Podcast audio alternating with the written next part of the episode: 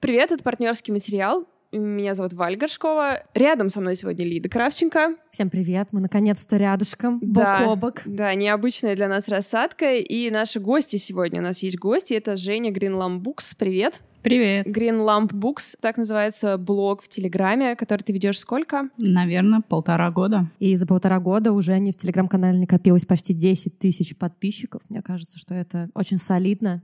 Мы сейчас Да. с Валей смотрим на свои 160 и думаем, что нам есть куда стремиться.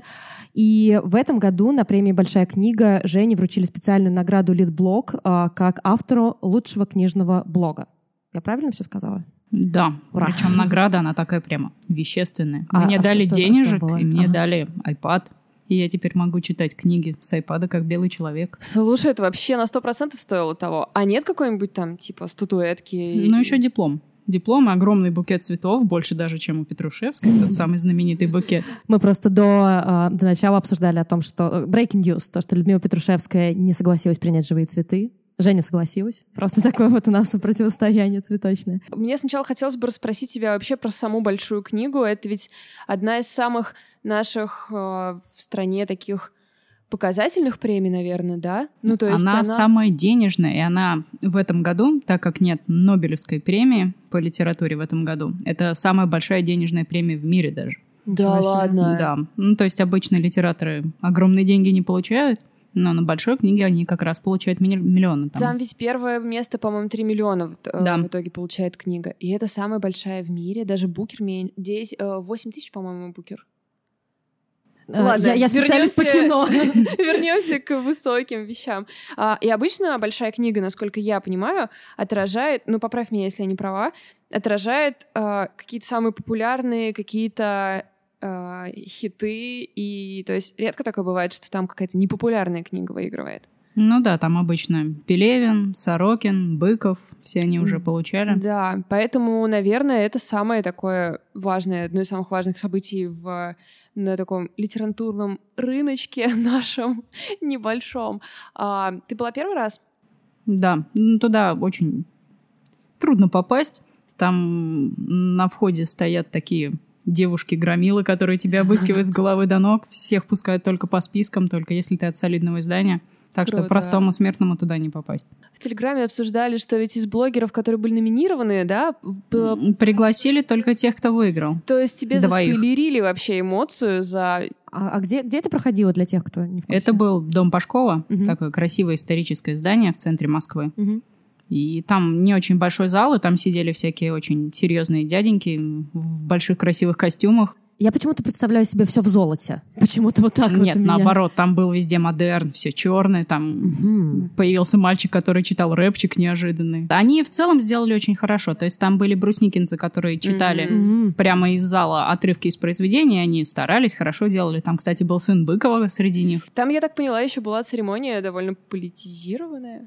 Ну да, там много говорили, и Степанова, победительница, она тоже толкнула такую Мгм. трогательную речь. О чем? Про Сенцова, про необходимость платиться, да, что там? Ну, что-то такое. А Я так поняла, она ведь не ожидала, что она победит. Ну, у нее не совсем форматный, как мне кажется, текст. Я за него болела, потому что он реально из всех книг. Я все книги прочитала, он самый крутой. Мгм. Но никто практически не ожидал. Давайте, может быть, да, в двух словах о память памяти. Давайте скажем сначала, что, собственно, памяти памяти Мария Степановой победила и получила большую книгу. И это очень странная книга, чтобы ее рекомендовать, скажите. Она не странная, она просто непривычная тем, кто привык читать только художественную литературу, Ну где есть да, связанный да. сюжет. Вот мне как раз кажется, что обычно большая книга — это такая гарантия, что, ну, то есть ты можешь смело порекомендовать такую книгу, потому что, ну, там, Всем наверняка- понравится. Да, тебя же наверняка постоянно просят посоветовать что-то почитать.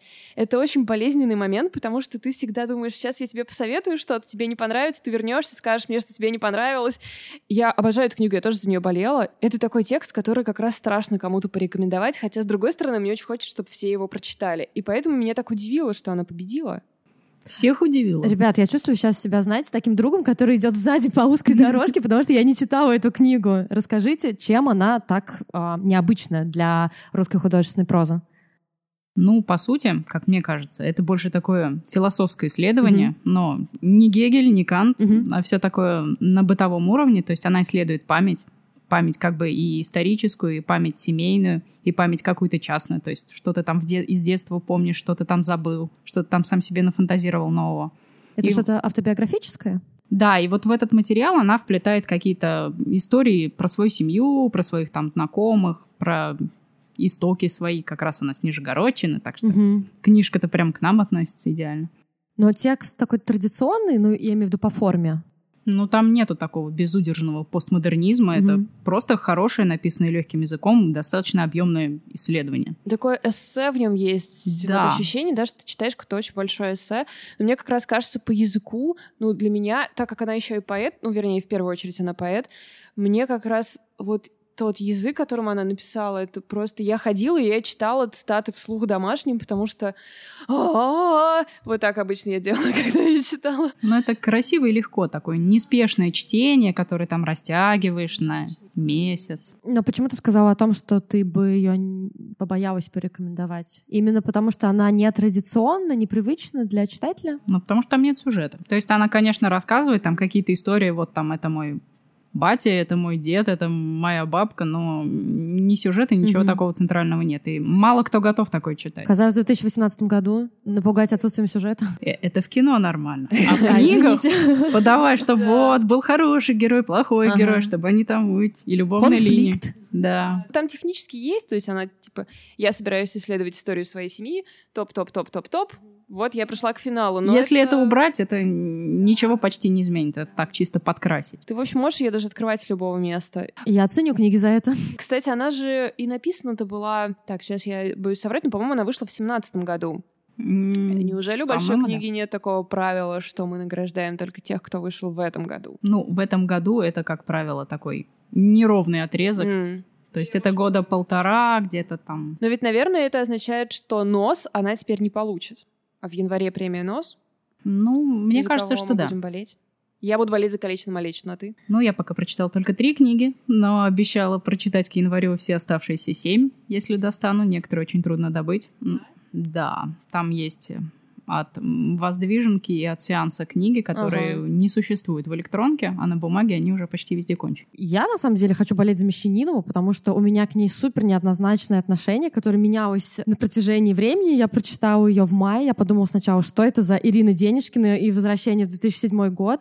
Потом э, я думала о ней практически всю осень. А то я читала про нее какие-то материалы, и не то чтобы мое мнение изменили, но мне показалось, что действительно то, что я в ней ценю, вот мы с вами это обсуждали, то, что она при всем том ужасе, она смешная. Она, правда, очень смешно написана, и диалоги там, ну, вербатим это ее конек все-таки, диалоги там совершенно абсолютно живые, и это очень круто.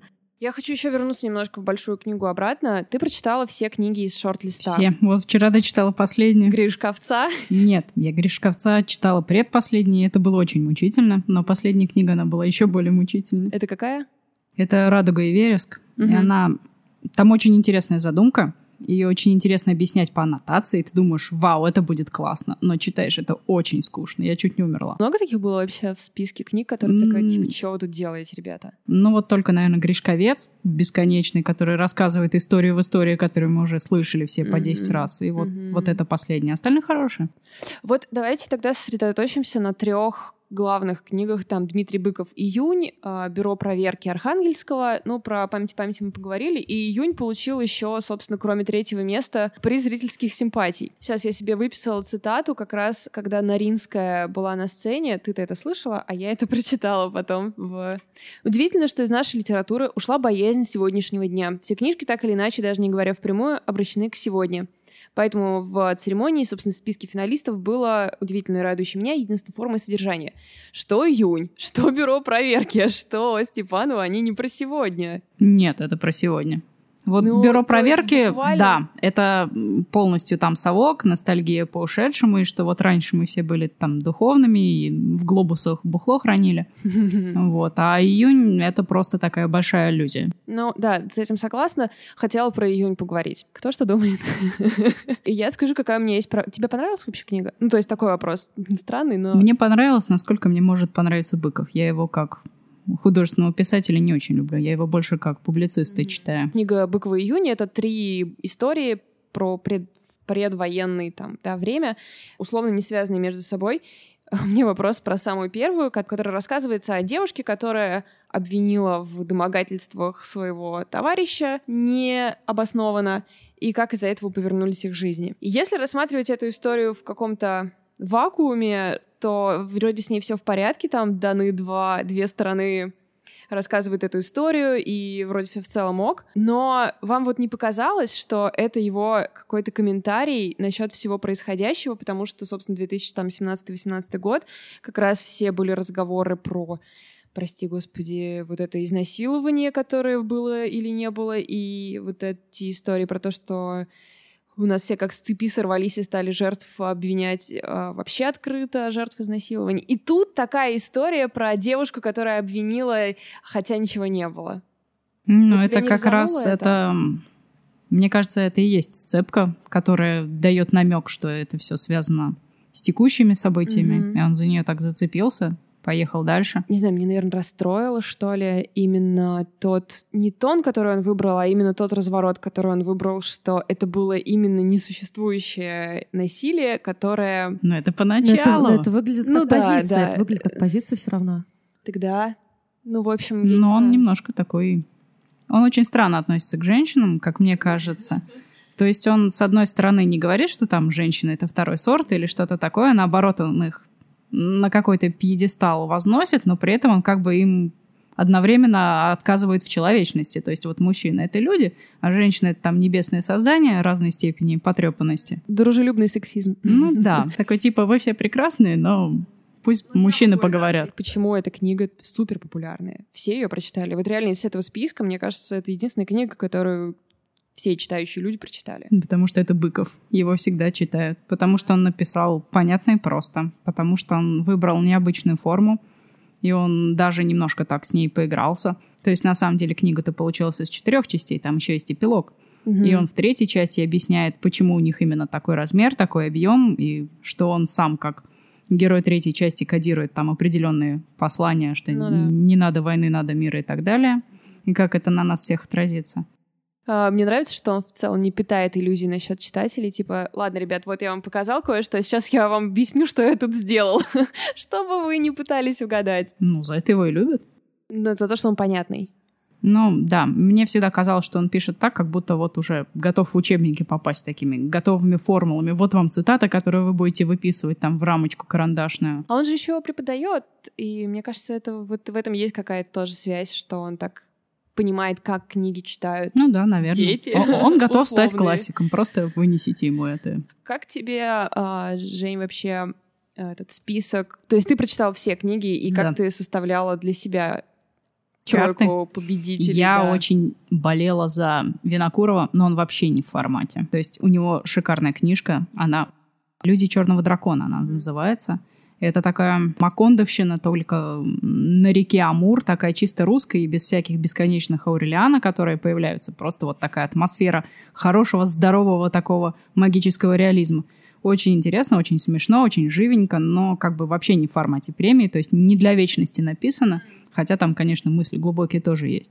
И я болела за него, но понимала, что вряд ли что-то дадут. С другой стороны, я думала, что и Архангельскому ничего не дадут, а ему опа и дали. А ты думала, что ему не дадут, потому что он, ну, типа, недостоин? Нет, я думала, ему не дадут, потому что у него немножко сейчас, скажем так, потерялся читатель, как мне кажется. То есть он пишет для такой определенной прослойки населения, которая там хорошо помнит, что было в Советском Союзе, какие-то реалии, там все детали на то, что вот да, это сколько помню. стоило мороженое. Да. да, сколько стоило мороженое, что вот бар в деревянном глобусе — это высший шик. Ну вот кто сейчас помнит, кому там лет 30? Никто mm-hmm. не помнит. Но, видимо, судят тоже те, кому за 40, они все это помнят, и для них это живо, и mm-hmm. ностальгия сделала свое дело.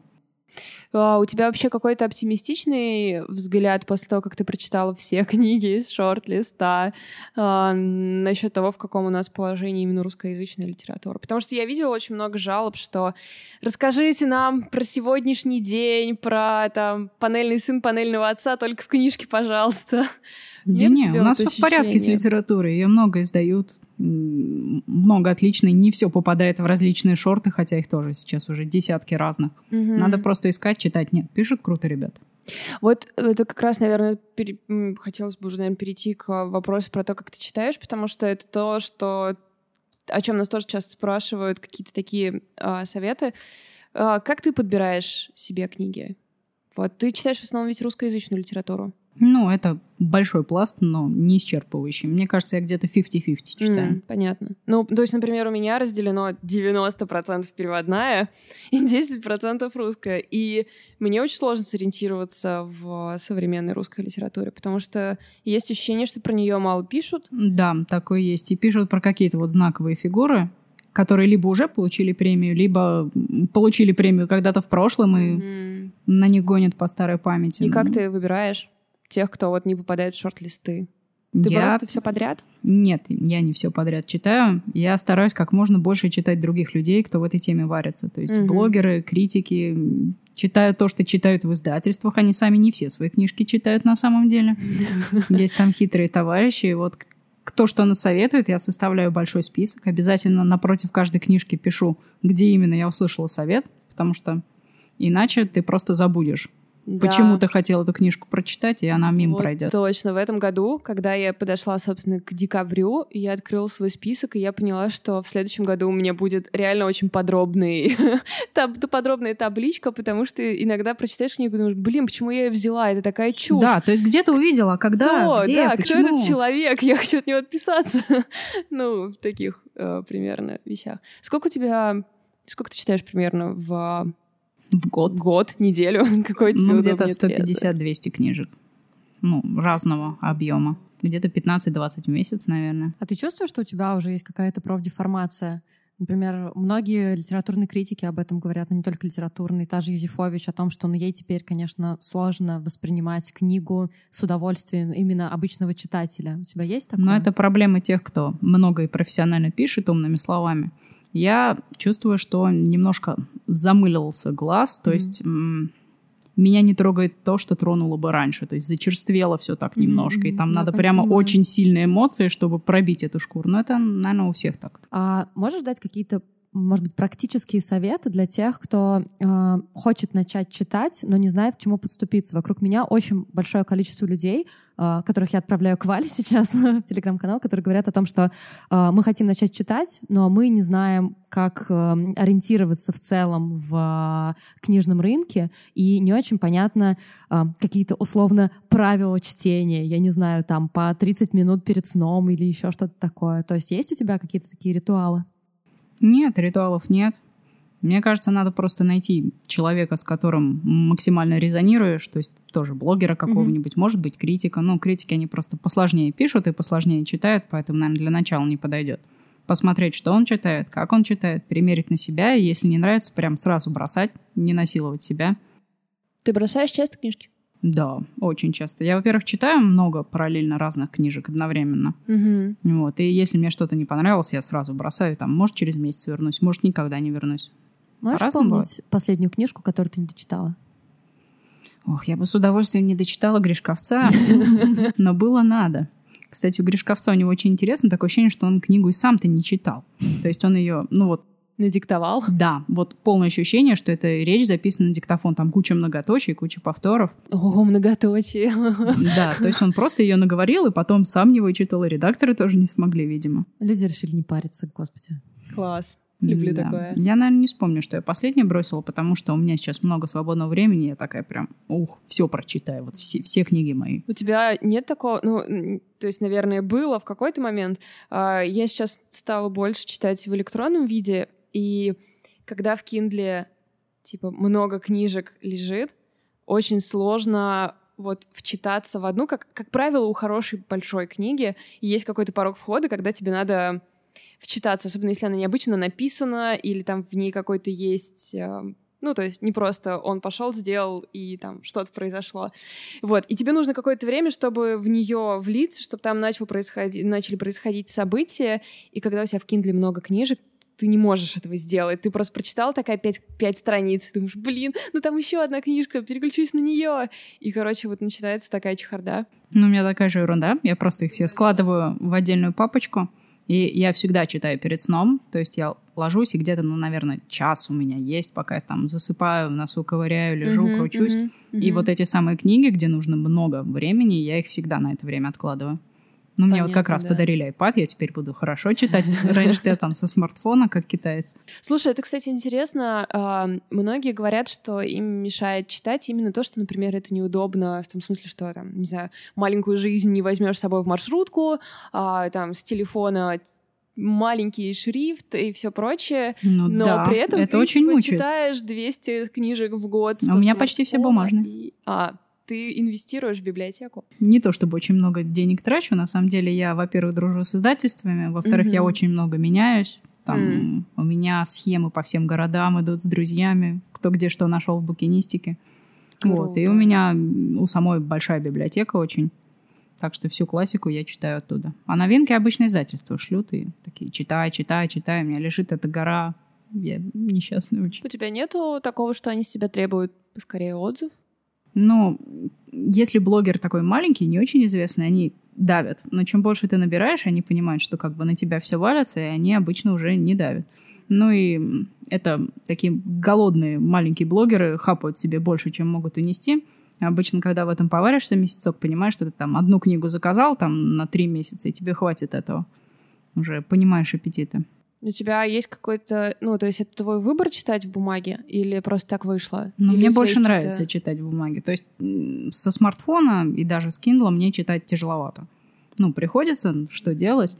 Но вот как бы с iPad сейчас нормально, потому что PDF-ки можно читать наконец-то. а Большинство книг в издательской сфере, они в этом формате и летают. Могу прочитать сейчас бесконечную шутку, начать, пока она еще не вышла. Сейчас там многие давятся ей тоже, ее Мгм. трудно читать. Это надолго. Бесконечная шутка может получиться такая штука, что из-за того, что все про нее говорят, ее купит много людей, которые... Да, и не смогут прочитать, она будет типа, стоять на полках. Верните деньги. Ну нет, она дорогая, мне кажется, просто пожлобится. Да, со мной так случилось, когда я купила себе эм, дом листьев. О, он же прекрасный. Да, прекрасный. Ну ладно. Я как-то, видимо, я была неподготовленным читателем, и мне показалось, что это одна большая фикция просто. У меня было ощущение, что меня накололи. Так ну, что... во- вот как раз эта позиция Дмитрия Быкова, которую он же взялся переводить Ну да, «Дом да, да, листьев». Он же в восторге просто. Да, он был в восторге, перевел 30 страниц и по-тихому слился куда-то там. Он написал предисловие и, и такой, все, пусть дальше работают другие ребята, до свидания, я очень занятой человек. А то есть можно теперь ему написать, чтобы он вернул мне деньги? Ну, за 30 страниц он там, наверное, может, отсчитает процент. Ну, я, кроме шуток, я во многом повелась именно на его рекомендацию. Ну, можешь теперь перепродать. Ну, да. Там уже все тиражи раскуплены, так что... Самое время поговорить про... Про фильм, который никто не смотрел, кроме меня. Да, и на который никто не пойдет, кроме тебя. Но ты нам все сейчас расскажешь. Вообще-то, вообще-то, вчера было очень-очень много людей. И, как я уже рассказывала, я с моими друзьями поспорила о том, что с сеанса уйдет 10 человек. Ну, что 4? Просто, ну что за сильный нижегородцы, я горжусь ими. Это фильм «Дом, который построил Джек» Ларса фон Триера. И мне кажется, что это, наверное, главное событие не только этой недели в российском кинопрокате, но и вообще сезона осень-зима, ну, по крайней мере, по крайней мере, для меня. И я сейчас делаю, наверное, всем, кто не хочет смотреть, но хочет узнать, в чем суть, такое небольшое одолжение, чтобы э, люди не смотрели два с половиной часа на отрезанные лапки утенка и вот это вот все. Я более подробно расскажу попозже. Я вижу, Всё что более подробно. Да, там будет еще кое-что отрезано, это же Ларс. А, Мне кажется, что прежде чем говорить о самом фильме, нужно вспомнить о том, что вообще с Ларсом-то случилось последние, последние 10 лет. А, да нет, у него все хорошо. У него как бы всегда все была такая ситуация с крышей. Я напомню, что в 2011 году а, он пришел на пресс-конференцию на Канском кинофестивале. Он представлял тогда фильм «Меланхолия». И он был, судя по всему, немножечко пьяненький. И он как-то там что-то в каком-то контексте сказал, ну, вообще я понимаю Гитлера. И, ну, как бы он стал персоной нон-грата вот на сколько там, на 7 лет. Э, Из-за этого в Канны не попало прекрасные обе части его нимфоманки, которые э, про- просто замечательные. И что еще более грустно, «Меланхолия», который один из его самых лучших фильмов, просто остался без внимания. Шарлотта Гинзбург и Кирстен Дан сидели такие, ну да, мы с ним. Да, ну что, что, что ты теперь сделаешь? И вот он вернулся спустя 7 лет, Правда, во вне конкурсной программе, но тем не менее, такой типа, Натя, вот я, короче, сейчас всех всех разнесу. Вот вам фильм про серийного убийцу, э, дом, который построил Джек, и, пожалуйста, терпите, это все два с половиной часа. А, кажется, что канская публика супер закаленная, да, но сеанса ушло 100 человек. И, ну, мне сейчас кажется, что на самом деле это, наверное, была позиция. Ну, мне кажется, да. А ну, хотя, вот с другой чтобы- стороны, они же туда заходят не наугад, они же знали, на какой фильм они идут. Ну, да, и я на самом деле хочу сказать, что в моем случае было полезно, я очень много читала, и очень много мне попадалось о том, что, господи, это такой жестокий фильм, просто жесть, жесть, там, убивают детей, женщинам отрезают грудь и все прочее. И я так всего этого боялась, что в итоге, ну, мне показалось, что, ну, все не так страшно, как я ожидала. Ну, то есть, условно, женщины отрезают грудь не 18 минут, а 3 секунды. Ну, то есть это происходит, но не настолько мучительно, насколько могло бы быть. А, Коротко, собственно, о чем фильм. Джек — это инженер, который мечтал стать архитектором, а, но так у него не получилось реализоваться, и он строит дом. Но он никак не может определиться с материалом. Сначала он делает это из, как это называется, шлакоблоков. Ненавижу это слово. Сначала он пытается делать это из шлакоблоков, ему не нравится результат, он все это рушит, потом пытается делать из дерева, ему опять же не нравится результат. Ну и параллельно этого у него есть классное хобби, он любит убивать людей. И в начале фильма мы понимаем, что он э, куда-то идет с каким-то неизвестным человеком по имени Вердж. Мы их не видим, мы слышим только их диалог, и фильм условно делится на пять частей, пять инцидентов, о которых он рассказывает своему собеседнику. Пять, соответственно, убийств, а, но он говорит, что они выбраны абсолютно рандомно. И постепенно мы понимаем, что этот Вердж — это как бы Вергилий, и они спускаются в ад. Это нам показывает уже, ну, там нам даются какие-то намеки, и в конце уже эпилог, там, собственно, мы все понимаем, потому что а, там какие-то адские чуть не сказала кущи, ну, в общем, какие-то катакомбы, и все становится очевидно, и самая крутая сцена, очень красивая, мне кажется, многие ее видели, э, она использовалась, по-моему, как афиша, какое-то время, там, где э, главный герой вместе со своим спутником, они стоят на фоне таких э, красных грозовых туч, они стоят на лодке, э, в воде какие-то люди, очевидно, страдающие, пытаются до них добраться, и это полная калька де Лакруа, э, картина, которая называется «Вергилий и Данте спускаются в ад». И на самом деле это первое, почему стоит действительно смотреть этот фильм, но слушайте, он правда очень красивый. Прикольно то, что его очень классно копать. Мне очень нравится этим триер, то, что там поскребешь, там еще что-то, поскребешь, еще что-то. Но тут я не могу понять, то ли он опять же меня накалывает, как и книга «Дом листьев», то ли тут действительно все просто. Чтобы долго об этом не рассказывать, я постараюсь вкратце несколько гипотез, которые у меня возникли во время просмотра фильма. Первое — это то, что Джек — это все-таки, получается, творец если это Данте в представлении фон Триера. Но можно ли ему все? Что можно вообще творцу, получается? Можно ли ему убивать? Можно ли ему шутить про Гитлера? Можно ли ему харасить женщин? Но и эта тема, кстати, с харасментом, она нормально так он по ней прошелся. То есть, во-первых, у него есть такой монолог у главного героя о том, почему виноват всегда мужчина, а жертва всегда женщина.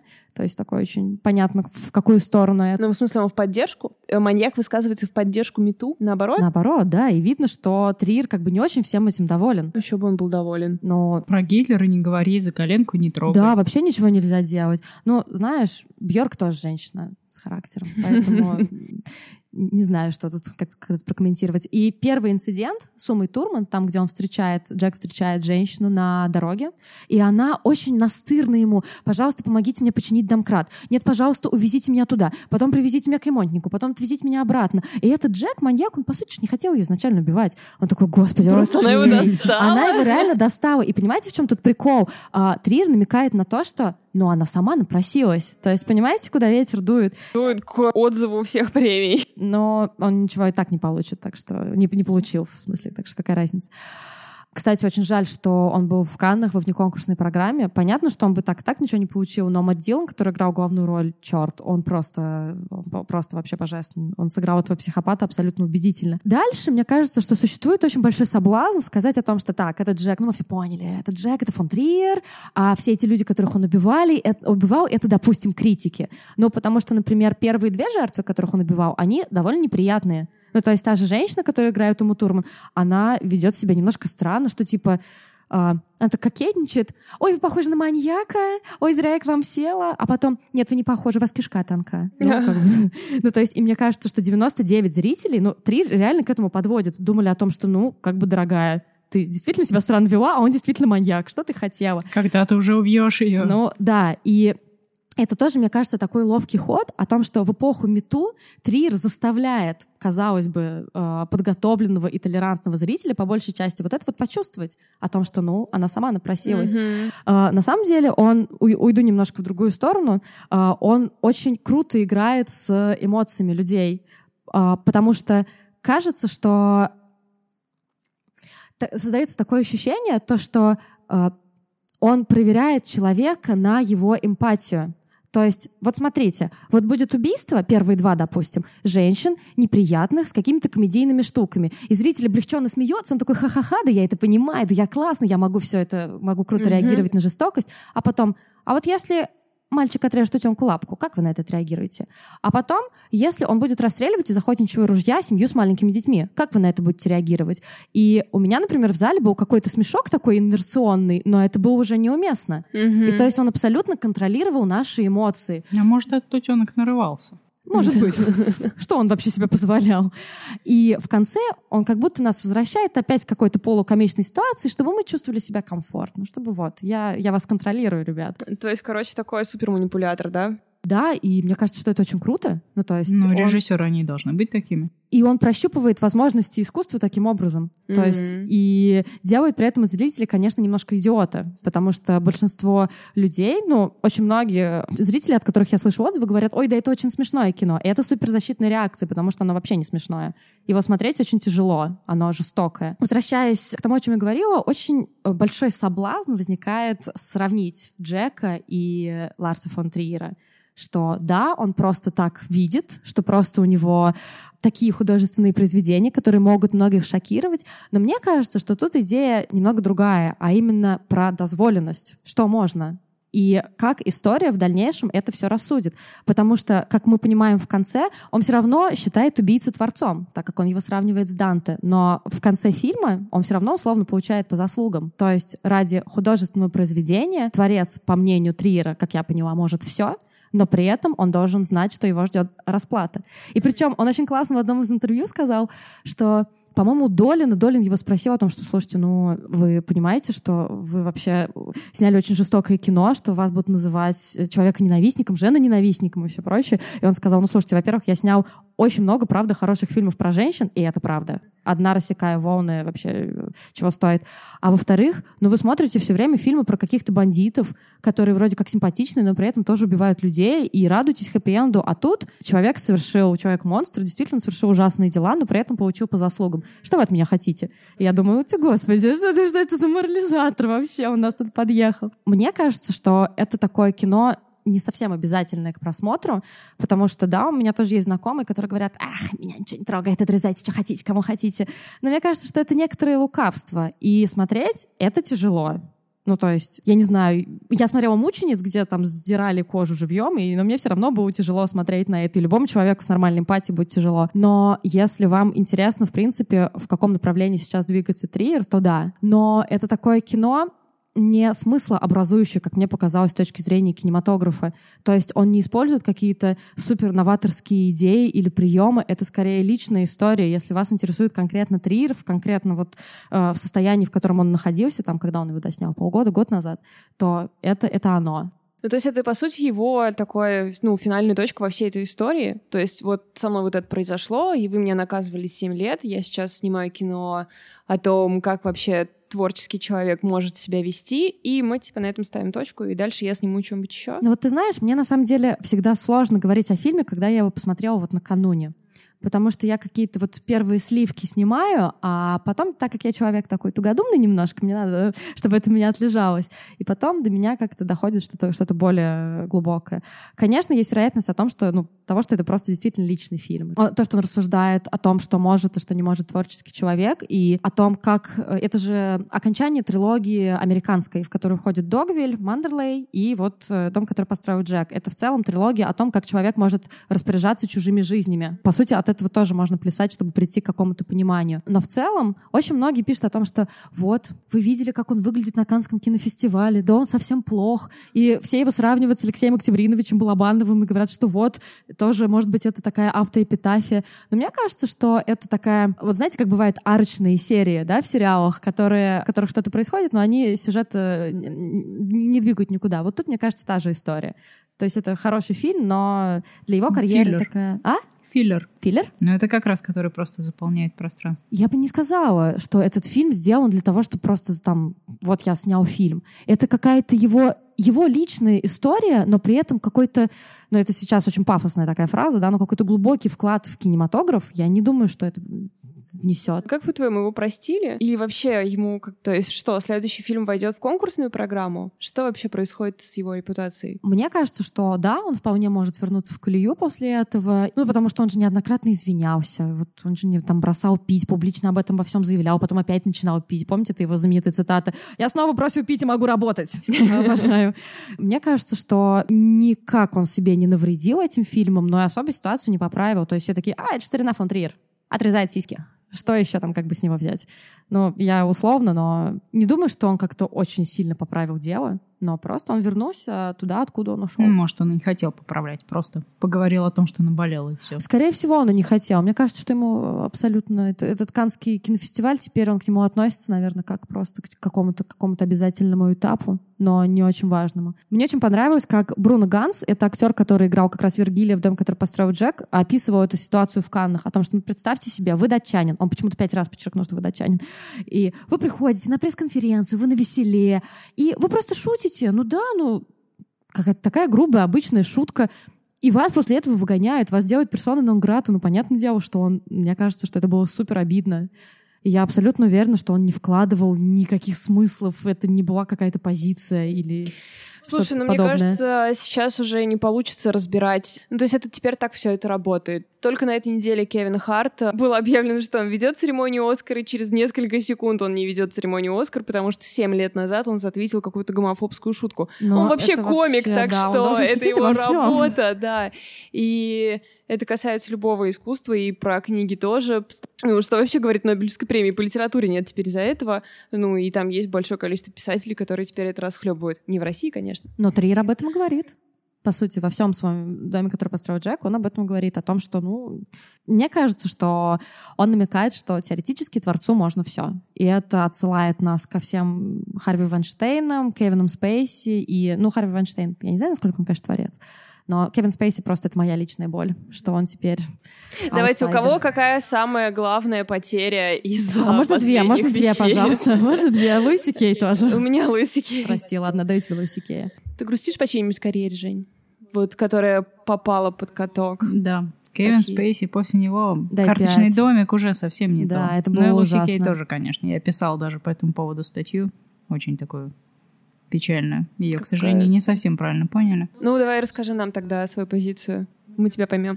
Ну, она просто была такая совместно с редактором, то есть там не только мое творчество, она, наверное, получилась очень такой агрессивной. Мне кажется, что не надо было быть так строгим с ними, и надо было по-другому все это разруливать. То есть нет, конечно, это нехорошо, это не то, как надо себя вести, но надо было по-другому. Ну, то есть, видите, мы в одной лодке с фон Триером, так или иначе. Ну, Валя одной ногой, конечно. подождите. У меня на этот счет нет мнения. Слушайте, это на самом деле такой такой сложный вопрос. У нас с вами рубрика «Философский разговор» пошла. Ну, потому что, и опять же, то, что было у Триера, я вот везде его все, Триер, Триер, Триер, а, то, что мы не можем знать наверняка о- да нет, а, о том, если, если жертва обвиняет какого-то человека, мы же не можем знать наверняка, случилось это или нет. Мы возвращаемся к тому, с чего мы начали много лет назад.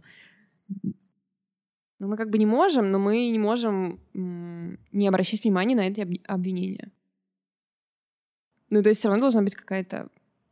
Я не знаю, что должно быть. Что? Э, Сыворотка правды. Ну, то есть ты не можешь... Да, конечно, ты не можешь говорить, что все, Кевин Спейси, уходи. Может быть, он никого и не трогал. Но мы не можем сделать вид, что этих обвинений нет. Ну, не знаю. Вот я так э, завершу это все. Мы не знаем, что например, делать. Вот, например, как вам такой ход? Кевин Спейси продолжает сниматься в классных фильмах у классных режиссеров, и при этом, я не знаю, там большую часть своего гонорара он дает жертвам харасмента.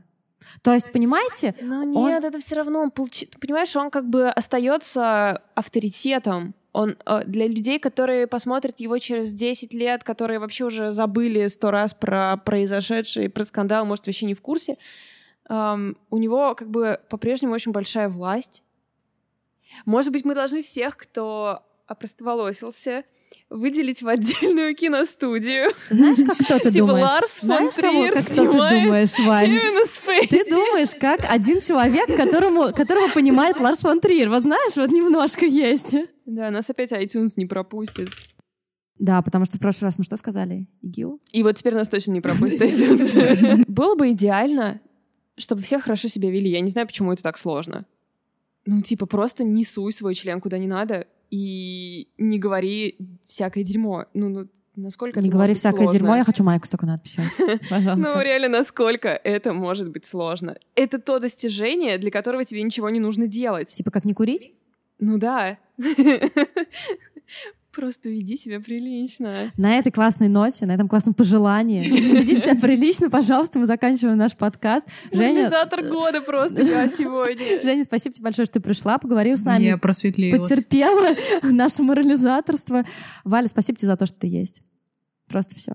И мне спасибо за то, что я тоже здесь с вами. Ну что, я хотела так, типа... Треугольничком. Классно. Пока.